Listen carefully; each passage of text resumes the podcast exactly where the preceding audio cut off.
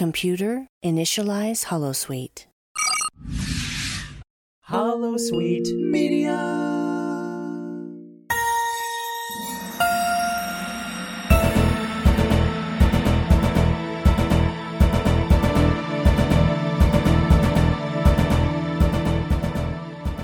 Hello, listeners, and welcome to Open Channel, a Star Trek community podcast. I'm Christopher D. Littlefield, your host, and I have Kavura with me today. She is the co host of Ladies Trek Library, Star Pod Log, and Star Pod Trek. Kavura, how are you today? I'm great, Chris. Ready to go. Yeah. Uh, you came on Open Channel for the first time during Lower Decks, and now it's your second time here with us. So, welcome back. Yes, thank you. Great to be back. And it's really good to have you on today. Thanks for joining me. Well, today we're reading and discussing your comments on Sanctuary, the eighth episode of Disco Season 3. Of course, this show, Open Channel, is dedicated to facilitating the fan conversation about every single brand new Trek episode as it drops and other things we decide to talk about. To join the conversation on Facebook, type the Nexus into the search field and join Holosuite Media's listeners group and you can follow us on Twitter at Open Channel Trek. I'll post a conversation thread when each new episode drops, and you can leave your comments, questions, concerns, and theories, and we'll read them and talk about them. Keep in mind that comments may be edited for time. There were a lot of long comments this week, so I'm going to cut some of them down, but I do love your feedback, and we got a lot of nice conversation going this week. So thanks for that. You ready to go, Kavura? Yeah, let's get going. Let's go. So, we have our first comment from Paloma Bennett. I liked how Adira came out as gender non binary, also that their gender identity is not linked to any to being a symbiont host. Mm-hmm. Yeah. So yeah, actually, and, and I was wondering if they were ever going to to bring that out because we know that the the actor that plays Adira is non-binary, and since they never mentioned it before, I was thinking the character Adira has always been referred to as she, but now we know what happened. Uh, they were just uncomfortable saying it before and finally said it to Stamets. Right, yeah. And the uh, they had also mentioned that when Blu first started filming season three, they weren't totally out uh, themselves. So they wanted the journey of Adira of Adira to to mirror that of the actor, which I think is very cool. It is.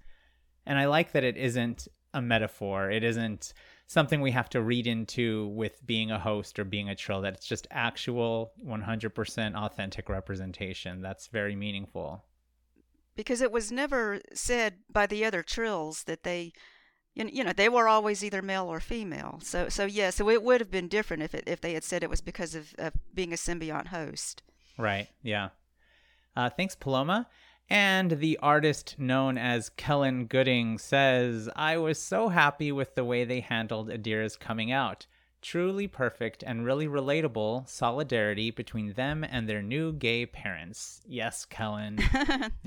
I know it's very relatable, especially to all of our non-binary friends and listeners, and I it makes me so happy to to see this to see this handled this way. The um yeah yeah gay the gay parents, the way the way that um, Stamets and Culber were so open to the idea, and they and they like Adira, so that that was all cool. Uh, um, another thing I think that's interesting. I mean, it seems like Star Trek. I, I mean, on Earth in the 23rd and 24th centuries, a non-binary person probably would have been accepted, and right. now on the in the 32nd century, Adira w- was on Earth and I don't think it was accepted there, or else she would have already said it. So it's interesting how Earth has changed in this time. I don't know that it's not that they wouldn't have been accepted. I just think it was a really personal discovery for Adira. And okay. no matter what century it is, that's always something to kind of discover about yourself and kind of come to terms with and accept, you know? I don't necessarily think that it was because it wasn't something accepted on earth. I think it's just a personal journey, a very personal journey. Okay. It could have been. Even though the like Stamets and Culber were were out and and everyone knew it and no one made an issue of it. But yeah, yeah, it could be. It, I mean, it is a very personal thing, and some people are have their have their things that they want to tell people and other things that they don't. Yes, it's completely understandable. Yeah, I mean, and it wasn't a big deal to Culber and Stamets either. Stamets actually seemed very honored that Adira chose to share that with him, you know? Yeah, I love that they have that, that friendship going on. And, and and they're making it work. They work together as well. So that that's good. Mhm. Yeah, I think they're really good for each other. So our next comment is from Liam Smart. I enjoyed it. An episode to get the story moving along. I bet it's the discovery inside that nebula, and there better be a damn good reason for it being there. Okay, yes. So that would be cool. I've heard this before. Yes, so many theories about the nebula. And yeah, when they mentioned it, I thought they would just go ahead and jump there, but no, they had other things they had to do this time. Yeah, it's another mystery. Brandy Chicola also thought this might be a possibility that it's discovery inside the nebula, which is interesting. I don't know how that would work. Yeah, like another another version and they run into themselves. Yeah, it, it could be it could be very interesting. Yeah, I don't know. Karen Hasha says the Federation apparently still hasn't managed to let go of the Prime Directive. Maybe they could learn something from the Navarre. To not have anything like the Prime Directive at all opens the door to exploitation. It could do with some amendments, though. I think my main problem is that it's always used as a plot device, and they didn't do that here. So, once again, well done, Disco. That's a really interesting observation, and there was a big conversation about this in the thread. Yeah, they didn't use it as a plot device. It wasn't like the, oh, can't do it, prime directive. So, I like how they, I do like how they handled that too, Karen. The the writers, I mean, going back, well, starting with Next Generation and all the other Star Trek shows, they have always said that, that it's hard to write with the Prime Directive. It, it, it was always a hindrance to the writers, and and, I I mean I like having the Prime Directive. I like that that the Federation has that ideal, Mhm. but yeah, sometimes it gets in the way of the story and. So I mean, yeah, yeah, I I kind of agree that it that they needed to to do what they needed to do here. Yeah, and also just because a civilization has warp capacity doesn't mean that they've evolved enough to make, you know, I don't know. I don't know. It's an interesting conversation. Well, well, yes, so true. Yeah, it, you know, warp drive doesn't necessarily mean that they have the mental sociological maturity, Right. or or they could have the maturity and not have developed warp drive yet. Yes. yeah, right. Mm-hmm. So next we have Rob Vaughn on Twitter. Another great episode in a stellar season, a good balance of action and character development. A theory, references to the mirror universe, and a Federation distress call in a strange nebula causing the burn. Could this be Starship trying to get back or get out of the mirror universe? Hmm. Ah, Okay. another good theory. It is. I hadn't thought about that either. Yeah, I mean, it could be so many things. because Georgiou, I mean, because we have her, and so there there still could be something tying us back to the mirror universe going on with Georgiou too. Right. Yeah. I mean, there's something in the memory that is back to the Empire, so we're just not sure what it is yet. And Rebecca Skipper on Twitter says, I loved the reconciliation scene at the end between Book and his brother and how Culber dealt with Georgiou. I'm even more curious about the burn now. I loved the scenes with the crew, particularly the ones between Stamets, Culber, and Adira. I didn't care for the fight scenes because I can't see the action sequences. So yeah, there's a vision uh, issue with Rebecca there. So I, I I gotta say I didn't think the fight scenes were that awesome in this episode, Rebecca. So I don't think you missed too much. Right, and because I, I mean I'm really more for the for the dialogue anyway, but I know they have to have their their action on these shows. yeah, I don't know. But yeah, the the the scenes with um Stamets, Culber, and Adira, I mean, yes, they they were great, Mhm. and and Booker and his brother, um, I, I like that idea too. Even though it's it's kind of been done before, the idea of two brothers that that haven't seen each other in a while, they don't get along, but then they have this um adventure together on the episode, and then they get along. Okay, well, right, exactly. but it was good though. His brother was a good character though. I liked him, and he's very, very good looking. Oh, he is. Yes. Yeah. so now Matthew Mevis says Adira's pronoun reveal. It's a fair label that I'm the total white bread, square, cishet, whatever, but I've found pronouns to be the best, easiest gateway for me to understand it all.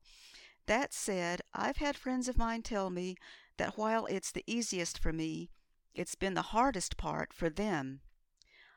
I felt that moment where Adira winced at being called she.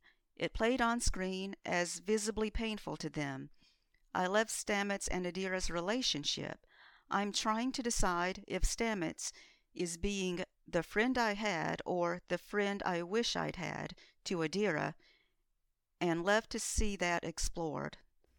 Nice, Matthew. I enjoy that you call yourself out for being the white bread, square, cis, het, whatever, and for being so open to understanding different points of view and talking about them. I, I think that that's admirable, and we need more of that.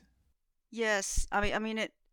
I like how th- this reaches out to people, and you can be, you know, all different types of people to to enjoy this, and so. And, and that's what Star Trek is. That most of the fans are understanding. I know there's some division these days, but come on, it, it's Star Trek. It's it's about accepting people. Exactly, exactly. And yeah, it's true. Pronouns for some are easy to comprehend, and for other people, less so. So the fact that you can feel how much it just really was wrong to Adira to be called she and her, uh, I think says a lot. And I, I still might say it wrong sometimes, but I don't mean to. It's just something to, to get used to and, and Adira was referred to as she. Of course, now we know she does, or they don't want to. But, but mm-hmm. yeah, it is something that um, that that is an adjustment in, in today's culture, but it is something that, that is there that we we do know it's there. Absolutely, it takes time and it takes learning about things that are different than you and your perception and how you see yourself, and so there's always a, a learning curve in situations like that. Yes, definitely. All right. So, Piotr Hubers says, This was yet again an awesome episode. I don't get the negativity Discovery gets. Piotr, I don't either. I love it. The catchphrase scene was really funny, and I'm going to say hit it like Tilly did. That sounds like fun. yeah, Piotr, hmm. I think it was a really good episode. It was not my favorite episode apart from the Stamets, Culber, Georgiou, Adira, Tilly Saru stuff. Everything else I c- could have done without, but I did like the episode. It just, I personally wouldn't say it's awesome, but I love that other people do. Um, as far as the catchphrase, remember uh, on Lower Decks, wasn't it Captain Ransom kind of went through that? She said, there was just a small scene like, okay, what should I say? Hit me? Oh, Freeman. I think that's what uh-huh. she said. Freeman, that's right. Yes. Yeah. Oh, right. Ransom's Warp the me. first officer. I got it. but, yeah, but this so... was made before. This was intended to come out before Lower Decks. So right. Lower Decks was actually supposed to be. That was supposed to be. I think it would have been different if it would have came out afterwards. Okay. Yeah. Pairing them. So pairing them like that. Interesting though. So so yeah, I do, I do want um, Saru to come up with something that that would be yeah. neat. That it, it didn't it work. We haven't found it. yeah, yeah. So they're still thinking about it. yeah. So now we have J Deuce. I would have wished someone had messaged me telling how emotional this episode is. The moment that Adira had announced their pronouns, I had actually stopped watching for a few minutes because I couldn't stop crying. Because the moment they mentioned they hadn't told anyone, well, honestly, it made me remember last month when I told Chris, as he was the third person to know outside of my best friend, and then I told the first person I met who was non binary. Does anyone else think Owo and Detmer are a betting relationship? I actually thought that Book was human, but that's a little racist, racist, and I thought I was being beyond simple judgments based on appearance. Just as we need to stop referring to Adira as female just as I need to stop referring to myself as male. The scene with the two gay dads scene was probably my favorite scene in this episode. Nice. All right, Jay. Yeah, uh so Jay recently came out as non-binary, Kavura. Ah, okay. And we got to share that moment uh which was very kind of Jay to do that with us on this on this show. And I will say, as far as Owo and Detmer, I want them to be together. I think they're a budding relationship. If they're not together, I think that they will be, or I hope that they will be. I talked to Emily Coutts briefly at STLV, and she kind of was like, wouldn't that be cool? And I was like, yes. So I don't know. We'll have to see. That would be interesting. It's it's like so, so there's there's all this stuff going on that I hadn't thought of. but I mean, I mean, yeah, that that's um that's really interesting. See, see, the thing is, I just see that they have this really good working relationship. We know that they're friends. We know that they that they like each other as co-workers and and as friends. So right, yeah, you never know. Um, I don't think they're there yet, but right, right. I'd love for them to get there. Yeah, and and we don't see enough of them. We don't know like what's, you know, like you know, maybe they are dating and we just haven't seen it. We just don't know. Maybe. Yeah. But Jay was right about this being an emotional episode in, in some parts.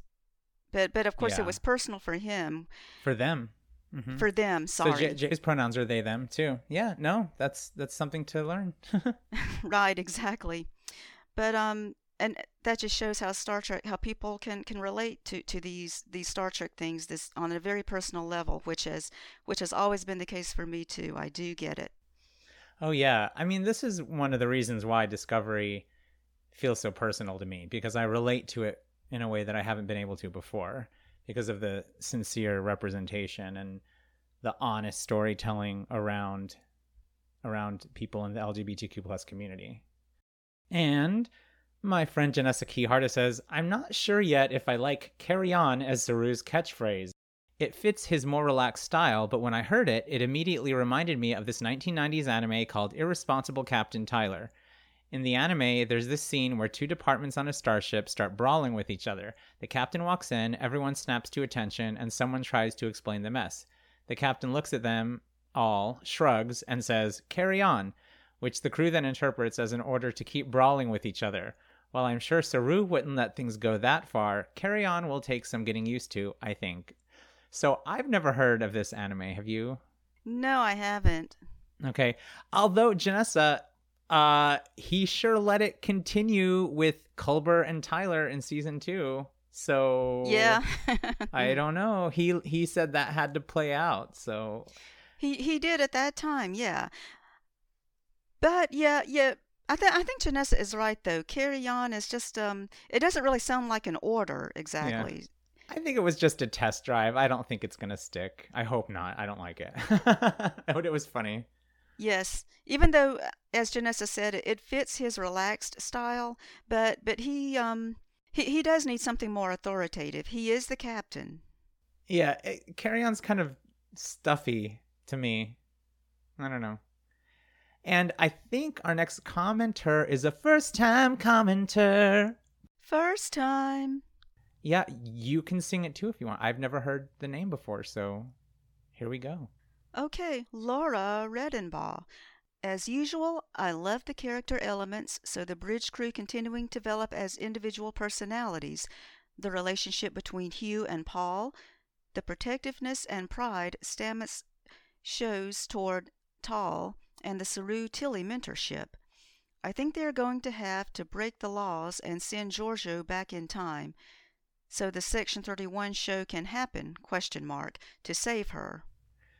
So, welcome to the conversation, Laura, and it's good to have you. I had not considered that they might have to send her back in time. That's another interesting postulation because we, we know that the, there's still talks about about having Georgiou in a spinoff about Section 31, mm-hmm. and, and, yeah, how are they going to do it? We don't really know if it's going to be in in this same century or or what's going to happen if it's going to be Section 31 of some other time period, or several time periods. Oh, it could be. Yeah, they could they could time travel, right? Even though now mm-hmm. they've said that they they've outlawed time travel, but we still don't know what what could happen.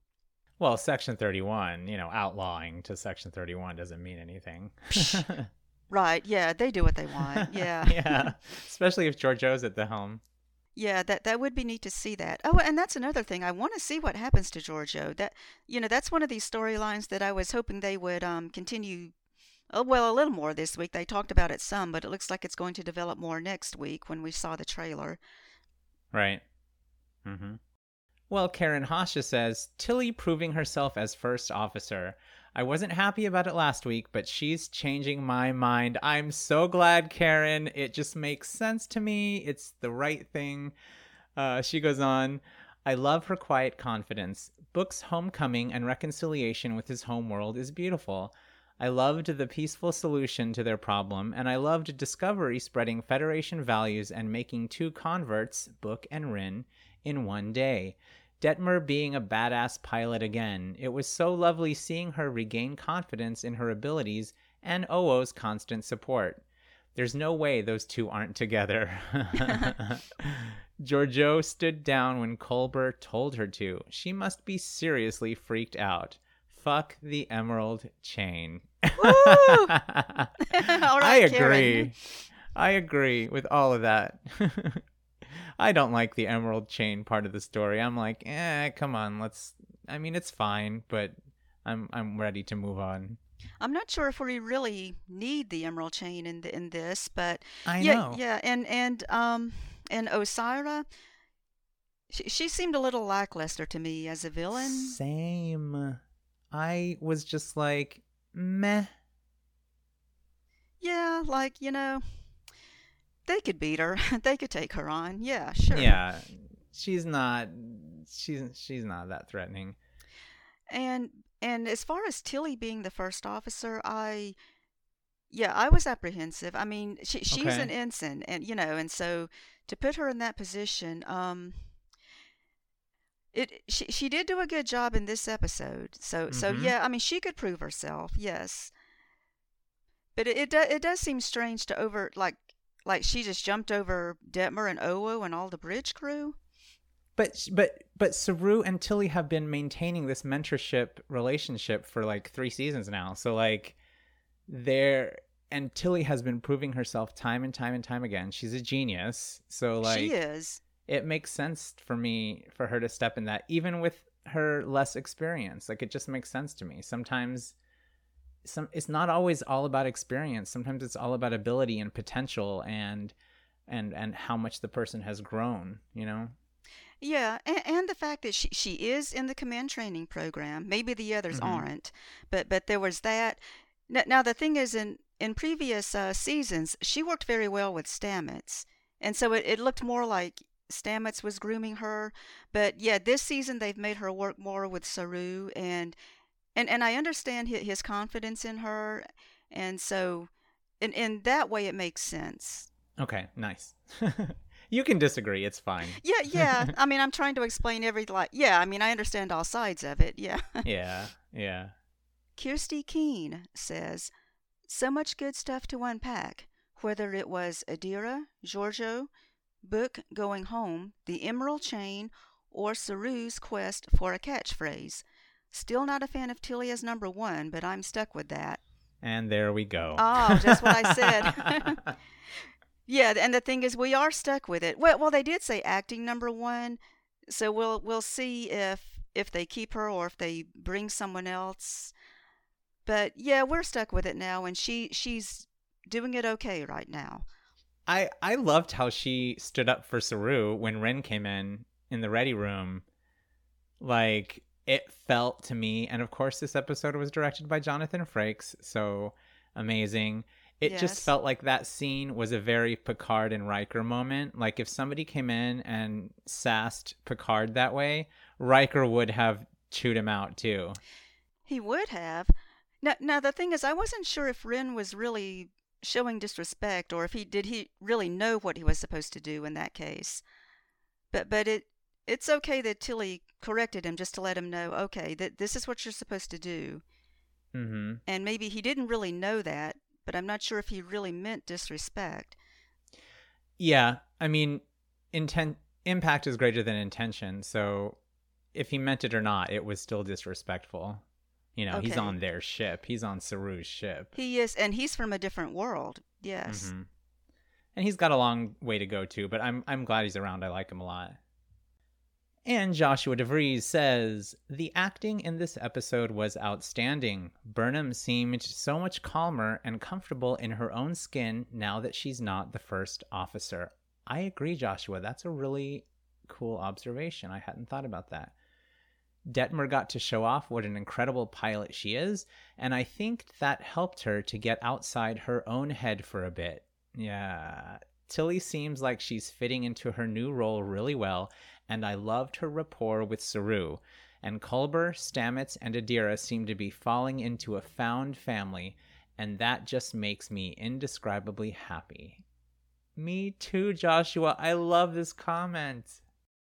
Yeah, the so of course the the characters are um smoothing out, I guess you could say for for this. This is what the eighth episode this season, so Mhm. yeah, it, it's time to get to get some more of this.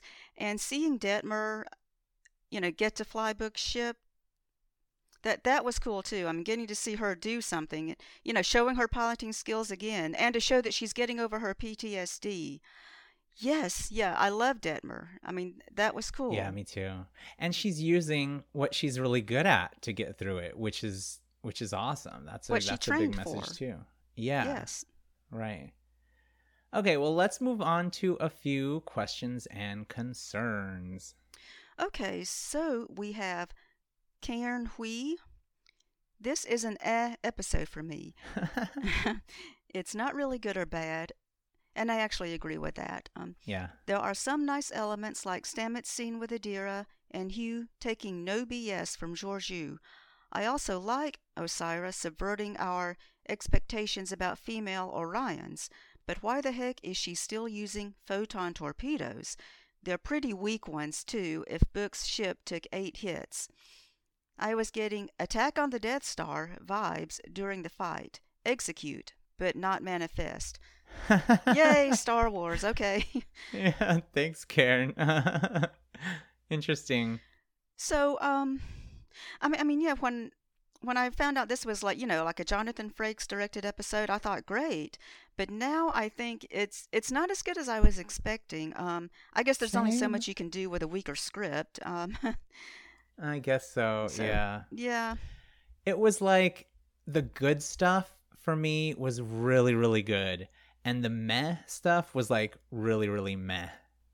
yeah, kind of like one way or the other. Yeah, good or meh. Not not Mhm. really bad, but but No, not, not exactly bad. the greatest. Right. Yeah, totally. And well, Baz Greenland says a mixed episode. Another another person who concurs. The weakest of season 3 for me, but still a good episode. That speaks to the high standard of this year. Loved Detmer in the full-on Star Wars attack run. Uh, Huber, which I guess is Hugh Culber, treating Georgiou and having more sass than her. Adira coming out to Stamets, very well executed, and Saru trying out catchphrases. Bit underwhelmed by Osyraa and Emerald Chain, though. Some lovely visuals, but the main story lacked punch. I agree, Baz. And that's basically what we've been saying. Yes. yeah. I like that there's a consensus on that. Mostly. Yes. And, and I do agree about like you know, like Culber and Georgiou, their their banter, um, they're great, and I love how Culber can read her. He he, he knows she's scared to death, and and I love that he just that he knows that she can't hide it from him. Right. I like seeing her a little more powerless. Yeah, it it's like it's about time, and she really should be considering she's out of place, yeah. and you know it seems like they're the ones. Who, who should feel a lot better there than she does, and yet she's the one who always tries to overpower them. but so she's now fighting it. R- right, right. You know, she is trying to hold on, and she just doesn't have anything to hold on to right now.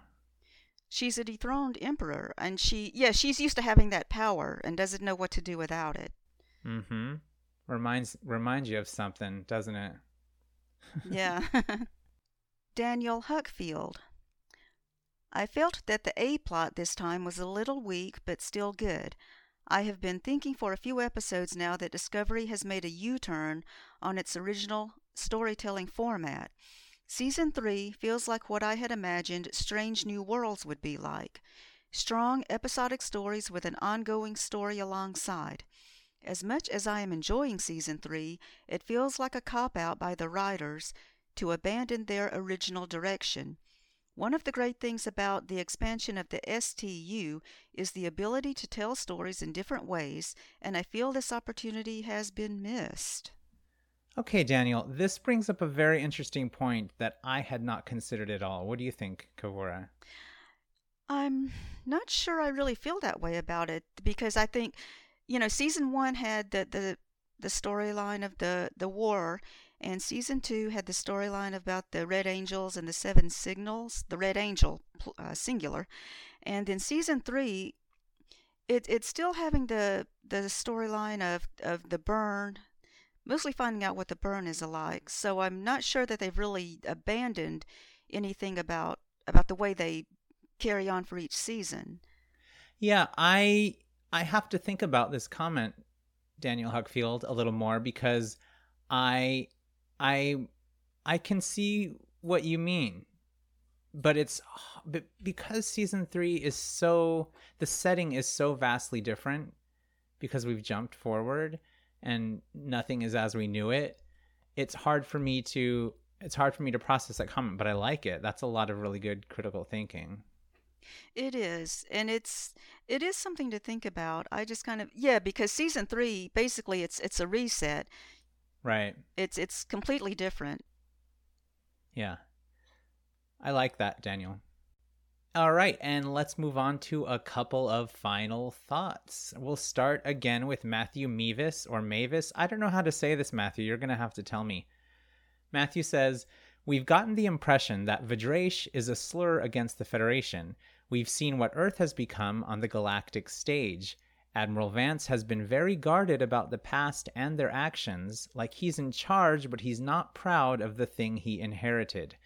From Ni'Var and SB 19, we learned that as dilithium became weaker, the UFP urged and forced more promising alternatives to continue. People have called the Federation and Starfleet deceitful, transactional, arrogant, and that they have, quote, blood on their hands. It reminded me of Quark's conversation with Nog about what happens when humans, or humans, start getting desperate or being deprived of their comforts. So, this is why I included this comment. I really like this, Matthew. He goes on The burn reduced the ultimate utopian civilization to a sci fi dystopia. And I could see Federation and Starfleet officials using progressively more heavy handed manipulation to keep it all together, to not disrupt the utopia they had made quote, good intentions, bad execution, end quote. Textbook Badmiral logic. I don't think he's a Badmiral, but more likely a guy having to clean up after the mess of a series of them before him.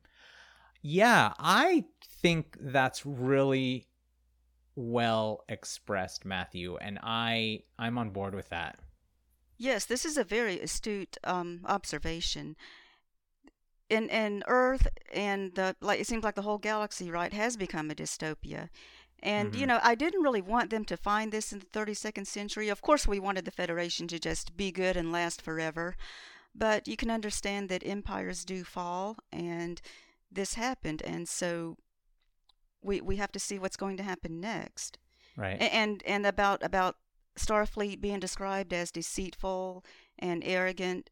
I mean, yes, and it it uh, we're, we're not sure, but yeah, but I do think Admiral Vance is, is hiding something. He does seem that way. I agree. Mm-hmm. It, but oh, but also I agree. He is. I think he's a good guy, but but it's just that he's in this position. I definitely agree with that. Yeah, I do too, and I definitely don't think he's a bad admiral. But he's used to cleaning up these messes. He's that's all he's done, really. I mean, he inherited messes, so that's been his mo for his career yeah he's just trying to to do what he can. I think yeah so he's trying to to put it all back together to do something good but it it's he's a long way from actually being there. Yeah. Mm-hmm. So we have nicholas paul collinson. He says those sea locusts are a bit like Paterson's curse a beautiful purple flower that is actually an invasive species that chokes pasture fields. I'm glad they got rid of them without having to poison them. Love some integrated pest management. Adira. They are so great. I love that Stamets and Culber are almost becoming their surrogate dads. I especially loved the jam session with cello and piano. They're playing the magic of music of the universe. Yes, the jam session was great. Loved that. that was that was good. I liked that uh, Anthony got to be at the piano. I thought that was cool. Yeah, he's great because we know he could sing in Rent, and and this was just so cool playing the piano. Mm-hmm. Yeah. Thanks, Nick. And I'm going to read one more comment that's a little bit lengthy, but because it's J.J. Becker and it's very well written, I'm going to read the whole thing because it's also very musical in nature, as am I. J.J. writes The right two melodies make a duet, and a series of duets can sometimes form a symphony. That is what we have here in Sanctuary through the masterful orchestrations of, you guessed it, Maestro Jonathan Frakes. We hear a series of duets here, and they are all beautiful. Detmer and the Andorian, Book and Burnham. The unexpected pairing of Culber and Philippa provided an exciting counterpoint to some of the more obvious harmonies that were played throughout the episode. So, Stamets plays the piano. The cello and the piano are a very complementary pairing. Yes, JJ, absolutely. Both of these instruments have the ability to play all the notes in the range that can be sung by the human voice. Stamets and Adira are both characters who have a chorus of voices to contend with in their search for a greater understanding of themselves. Adira holds their cello closely, intimately. Its voice, like the human voice, can be mellow, shrill, or imposing. Adira is learning about themselves by learning to understand the chorus of voices that resides within them. The piano spreads out before Stamets, much like the universe he has become more a part of since his interaction with the mycelial network. The voice of the piano, like the human voice, can be booming and fierce, or soft and alluring. Paul is learning to listen to the chorus of voices that surrounds him, and to sometimes speak more softly himself. The music that these two play together will lead them both to be better versions of themselves. Nice. Very I nice. know. I know. So nice. That was beautiful, JJ. Y- yes, I mean, and so you are a musician. I'm not, but I mean, but yeah, I do love how they've how they've uh, used this episode, or or the whole season now with, with the uh, the tune that that everyone kind of recognizes, but they don't know where it's from. Right. And um, when they when they were you know filtering out the the um the the sound that was coming from the nebula, and and I kept thinking, oh, like voyage home, like is it going to be whales or something? But I but it that wasn't. too. Really? Yeah, yeah, it remind you I did. that? And the little shape on the of the whatever it was on the screen looked like the The whale, probe thing. The sort of, or the yeah, I don't know. It it definitely made me think of Voyage Home. There be whales here. but I don't think they're going to do that. Yeah, no. Oh wow, this episode really brought a lot of critical thinking out in the listeners. So I really enjoyed reading reading the comment threads this week. What'd you think, Kavura? Oh yes, it. We have some very intelligent listeners, and everybody made made good observations. It was, yes, it was definitely something to think about. And what did you think of the episode and season three in general? Well, yeah, this episode was was kind of mediocre, even though it had some good stuff in it. The whole season, um, it, it's okay, but it, I think it's moving kind of slowly. You know, but I, but and I and I keep thinking, okay, next week is going to get better. You know, and I'm still saying that now. um, so so yeah, but I do look forward to to finding out more about the burn and, and about what's happening to Georgiou. Um, and and uh and I do like the the commenter that said about Burnham that she's more comfortable now not being a um an executive officer, the second in command. Joshua. Mhm. She, she is more comfortable in that position, and yeah, so we'll, we'll see how she does now. She's already been, you know, a rebel. She's already been in prison in season one, so we know she she has that in her character. So she's is enjoying a little more freedom now, which is good for her. Hmm. Yeah. Yeah. Well, Kavura, it's so nice to have you on the show again, and thank you for joining me. Thank you for having me. And please tell our listeners about your shows and where they can find you. So I have a podcast that I do with my husband Nayar. We have Starpod Log, which is S T A R P O D as in David L O G, which is mostly vintage sci-fi fantasy from the 70s and 80s. And we have Starpod Trek, which is all about Star Trek, all the shows, all the movies. And I also have Ladies Trek Library, which I do with Jen Foley, and we talk about Star Trek novels. And so we are all of those podcasts are on Holosuite Media. We also have our YouTube channel. You can look it up under Starpod Log and Starpod Trek. And we also have our podcast on Blogspot, Amazon, iTunes, and wherever you listen to podcasts. well, thanks again for being here. It's always good to have you. It's great to be here. Thanks, Chris. You can join the Open Channel conversation on Twitter and Facebook by following us at Open Channel Trek and by joining our listeners group on Facebook by typing The Nexus into the search field. You can find me on Instagram and Twitter at CD Littlefield. Keep an eye out for my open channel conversation threads on Facebook and Twitter, which I will post every Thursday right before each new Star Trek episode drops. Thanks for listening to Open Channel. Channel open, standing by.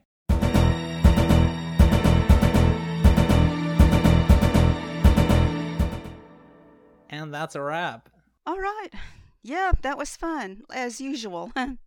This show is brought to you by Holosuite Media.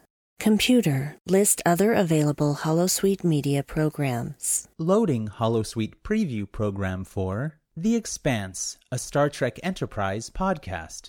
I did kind of like the idea that he had the armory to work in. That was like his main mm-hmm. his main workspace, I guess. I found that quite different and that excited me. I think they kind of moved away from that a little bit as the show went on. Yeah, as we went on, it definitely appeared more in the first season, I think, and maybe the second then it did the later ones. Did you ever become attached to Malcolm as a character? I wouldn't necessarily say attached, but I always I enjoyed mo- most of the, the times that he was on screen and interacting with the rest of the crew. For me, I was I was more attached to Trip, so yeah, yeah. I guess I guess it makes sense that you and I are doing a podcast together. yeah. Loading Holosuite preview program for There Are Four Questions, a Star Trek Spotlight podcast. That felt pretty cool. And that's when I, I really, really started connecting with Star Trek when I was actually here and on, on the level of creator as opposed to fan. So that was where I started getting, it was like, hey, I could do this. I remember writing, I sent this letter to him. I wrote to um, Eric Stillwell before I moved to, to Los Angeles and asked about the the rules for submitting the script and all that stuff. And then I had this idea, never heard back from him. Loading Holosuite preview program for Ladies Trek Library Women with a Passion for Star Trek Books. One of the reasons I was excited to read this book was because it's called Uhura's Song. And we don't get a lot of books where Uhura is a main character. Um, and she was my favorite character from the original series. So I was excited to see a book about her and I and I like how and I was thinking about the uh, the Broadway play Cats because they kind of used cat names that that reminded me of the names in this book. So and and this book was written in 85, so it could have been inspired by cats in that way. Computer deactivate holosuite.